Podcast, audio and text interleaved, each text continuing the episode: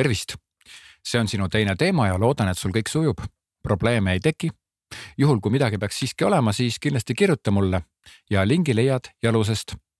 aga siin loengus ma tutvustan sulle bodycopy tähendust ja otstarvet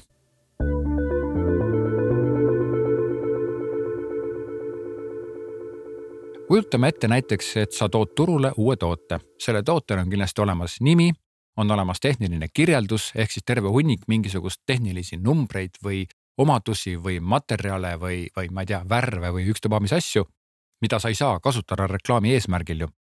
ehk siis sul on vaja mingisugust sihukest lühikest teksti, mis annaks edasi selle, mis on tootes teistmoodi, kellele ta mõeldud on, kuidas seda kasutada hästi lühidalt ja mis samas sisaldaks ka väikest äh, üleskutset, et tule proovi järgi. vaat see tekst nüüd ongi siis body copy või siis näiteks võtame kampaania lansseerimise, sul on kindlasti olemas kampaania nimi, sul on olemas kampaania tingimused, tooted või teenused, mis kampaanias osa, osalevad siis on olemas seal veel terve kari igasuguseid muid asju, kus kohas see kampaania toimub ja mismoodi ta toimub või mis ajal ta toimub ja nii edasi. aga sul on vaja sihukest lühikest tutvustust, mis ütleks ära, et mida inimene sealt kampaaniast saab või mikspärast see kampaania on inimesele kasulik ja hea ja loomulikult siis väikene üleskutse ka. See oleks siis näiteks kampaania puhul body copy. või siis võtame ühe näite veel, sul tuleb turule uus toode, mis on mahetoiduaine me kõik teame, et kui on mahetoiduaine, siis need inimesed, kes tarbivad mahetoiduaineid, siis nemad on sellised väga pedantsed ja täpsed ja loevad kõiki kirjeldusi, täpseid selliseid andmeid, mis selles tootes on, kuidas ta on toodetud, kuskohast on toodud toormaterjal, millistel tingimustel on toodetud ja nii edasi. aga need andmed ei anna ju selle toote kohta mingisugust esmapilgul mitte mingisugust tunnet ja ja sa ei teagi, kas see inimene üldse hakkab huvi tundma, sellepärast et sul on trükis, sul on väikene trükis ja sa, sa tahad seda jagada kusagil messil. aga nüüd on sul vaja sihukest lühikest kirjeldust. Lühikene kirjeldus teeb seda, et kui inimene viskab sinna bukleti peale pilgu ja loeb need paar lauset läbi, siis tal tekib huvi ja tahtmine süveneda nendesse tehnilistesse detailidesse ja body copy just täpselt selle jaoks ongi.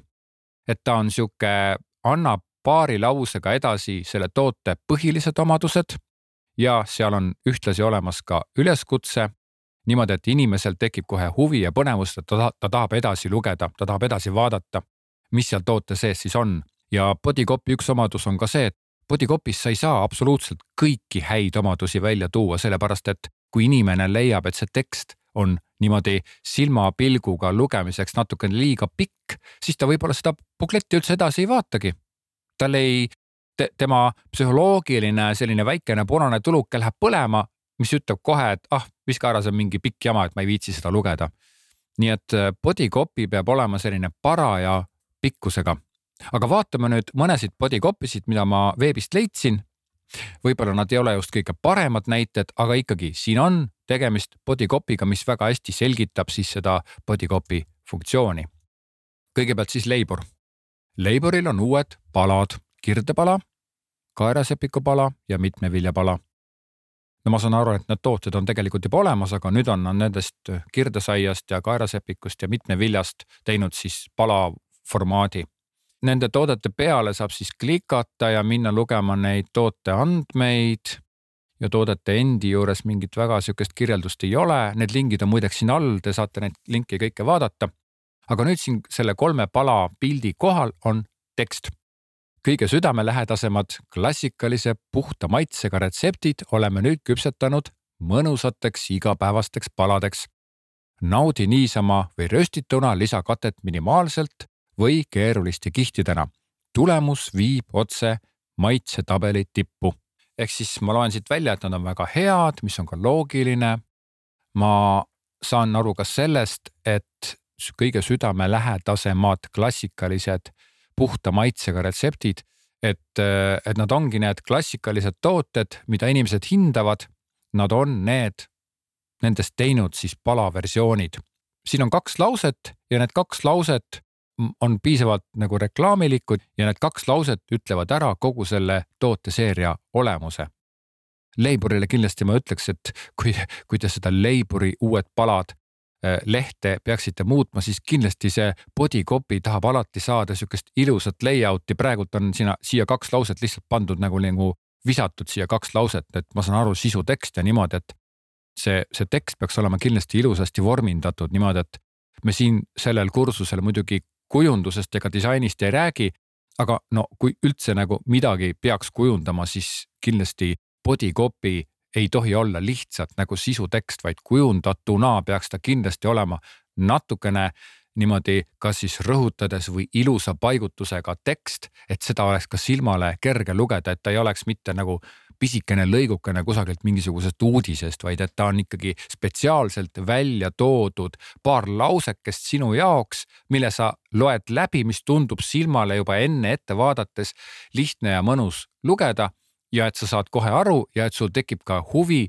vaadata edasi, et mis siis ühe või teise toote sees on. nii, Leiburi pala, vaatame edasi. Rimi seeniori esmaspäev. võib-olla see ei ole just kõige parem näidis, aga ikkagi, see on kampaania. siin on Rimi lehel on siis selline seeniori esmaspäeva leht, kus siis vasakul on pilt vanuritega, ilmselt seenioritega, vabandust jah, kes siis äh, hommikut söövad. ja siin kõrval on tekst kas sina oled sündinud enne tuhande üheksasaja viiekümne kuuendat aastat ja oled Rimi kliendikaardi omanik? kui tundsid ennast ära ja tunned selle üle uhkust, siis tule Rimisse ja saa osa eripakkumisest. igal esmaspäeval kuni käesoleva aasta juuni lõpuni on just sulle kogu ost kümme protsenti soodsam. leia kaupluse terminalist kupong, aktiveeri kupong enda kliendikaardile piisab, kui aktiveerid soodustuse vaid üks kord edasi rakendub soodustus Rimi kliendikaardi esitamisel igal esmaspäeval kassas automaatselt. pane tähele, kui oled Rimi kliendikaardi omanik, aga meie süsteemis ei ole sinu korrektset sünniaega, siis helista Rimi klienditoe numbrile. kui sa hetkel veel ei ole Rimi kliendikaardi omanik, siis küsi Rimi kassast tasuta kliendikaarti ja registreeri kaupluse terminalis või siinsamas Rimi lehel oma andmed.